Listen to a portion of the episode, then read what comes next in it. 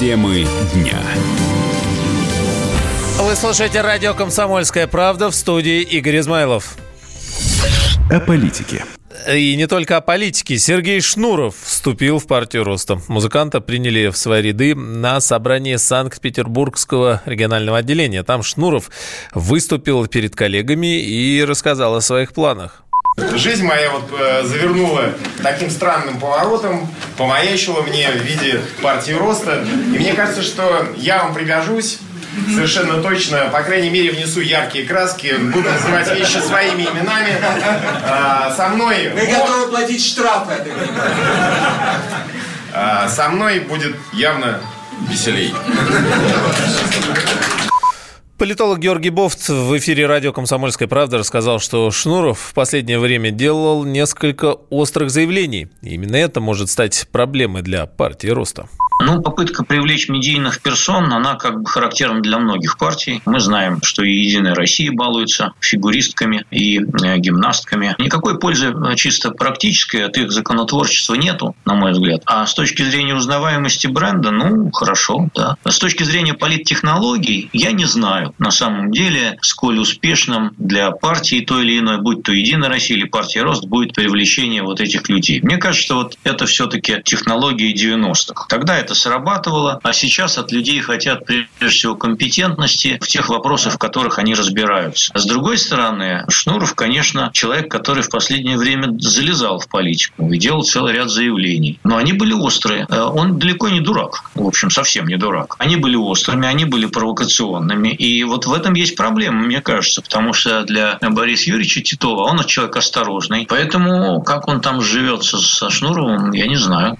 С Бофтом солидарен и политтехнолог Сергей Маркелов. Сотрудничество будет взаимовыгодным, но вряд ли долговечным, считает эксперт. Ничего в мире нового не происходит. Партии ищут варианты. Вариантов немного, потому что все, все непарламентские партии не, не, не занимаются активной межвыборной работой они, так сказать, только-только занимаются как э, предвыборной кампанией, когда уже наступает время Че. Выборов как стимулировать э, электоральную поддержку немного. Один из самых простых и распространенных – это использовать медийно раскрученные лица, это использовать, условно назовем, народных любимцев, в частности, артисты эстрады, спортсмены, в частности, там у нас все было, проходили мы и космонавтов, врачей народных и так далее, и так далее. То есть вот эта история отсюда, зачем, зачем это Шнурову надо? Это все в рамках обновления, в рамках, как бы, Шнуров заканчивает активную концертную деятельность, расформировывает группу, ну и, соответственно, попробовать себя в политическом поле, почему нет? Тем более он уже в нем э, немножко присутствует, там и выступал, выступление его знаменитое там на в Совете Федерации там по, по вопросам культуры и так далее, и так далее, и так далее. Ну, Шнуров не один, вместе с ним в партию Роста, если кто забыл, что такая есть. Вступили бывший парламентарий Санкт-Петербурга Владислав Бакулин и специалист муниципального образования Обухова, или как, Обухова, а, Обухова, Игорь, э, Игорь Могильницкий. В общем, послушаем. И вот настал великий день Мне дали в руки бюллетень Беру и ставлю крестик Эх, я голосую против всех Эй, с козлами не играю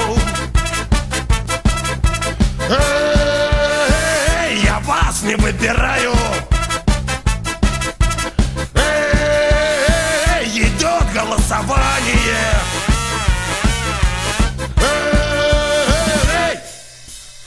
Выборы, выборы, кандидаты пи***. Ну и ехай О бизнесе. В продолжение темы бизнеса, в каком-то смысле партия это бизнесменов же.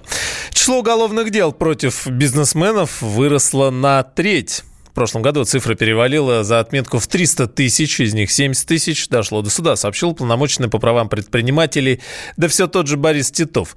Большинство дел возбуждено по статьям, которые позволяют следствию трактовать любое неисполнение договорных обязательств как мошенничество. Все это может привести к снижению инвестиций в российскую экономику, отметил в интервью радио «Комсомольская правда» глава Ассоциации защиты бизнеса Александр Хуруджи. Ну, кошмарит, мол.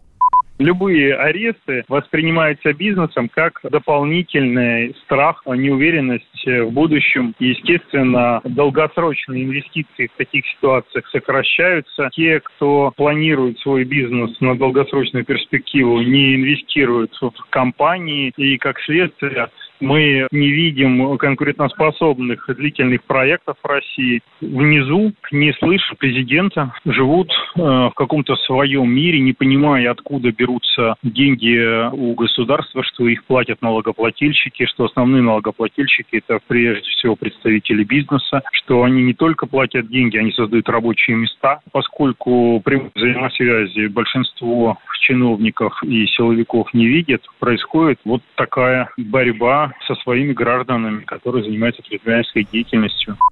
Ну, правда, сам Титов видит и положительные изменения в этой сфере. Он привел в пример предложение главы Верховного суда на передаче дела о преступлениях бизнеса на рассмотрение суда присяжных. Ну, а кроме этого, снижение числа арестов по экономическим статьям. Хроники коронавируса. Сегодня вступает в силу запрет на въезд китайцев в Россию. Пересечь, грани... Пересечь границу могут только те, кто летит на самолете транзитом дальше куда-то. Такую меру объяснили тем, что размещать тысячи людей на двухнедельный карантин просто нецелесообразно, а может быть и негде. К тому же российские врачи сейчас, э, вообще-то говоря, заняты и борются с своей сезонной обычной эпидемией гриппа. Из-за этого больницы работают и так с усиленной нагрузкой. Еще у двух наших сограждан с круизного лайнера Diamond Princess, к сожалению, диагностировали все-таки коронавирус. Появление новых больных поможет эм, российским ученым в создании вакцины, говорят эксперты. Сейчас специалисты вынуждены работать, не имея штамма самого вируса. Тем продолжит мой коллега Вадим Алексеев. В посольстве России в Японии говорят, что болезнь протекает без ярко выраженных симптомов. Россиян обещают доставить в больницу. Несмотря на, безусловно, плохую новость о наших согражданах, наука от этого может выиграть. Если пациентов доставят в Россию, то ученые, возможно, смогут получить штамм вируса. В центре «Вектор», где создают вакцину, его до сих пор нет. Почему же штамм не получили от других заболевших россиян? Бывший заведующий лабораторией особо опасных инфекций Центра «Вектор» Александр Чепурнов предполагает, что специалисты просто плохо сработали. Получилось, что от них не сумели выделить. Мотивировали тем, что у них была легкая форма болезни и, видимо, было мало вируса в крови. А может быть, не хватило ну, опыта, что ли, у людей, которые этим занимались. Конечно, штамм есть в распоряжении китайских ученых. Почему же они не поделятся материалом для работы? Это меня сильно удивляет. Это, во-первых, не по-товарищески, во-вторых, не очень по-медицински и по-людски. А в-третьих, не по-научному, потому что принято обмениваться такими вещами. И поэтому я сильно удивлен. Раньше вообще, вот, то есть вот ученые обменивались этим достаточно просто. В том числе в свое время и обмен вирусом Эбола вот уходил из Африки, там в Америку, туда-сюда потом в Голландию, из Голландии в, в Минский институт эпидемиологии и микробиологии. В советское время было, разумеется. А оттуда, значит, э, вирус передали, я сам его вез, кстати говоря, вирус передавали на вектор.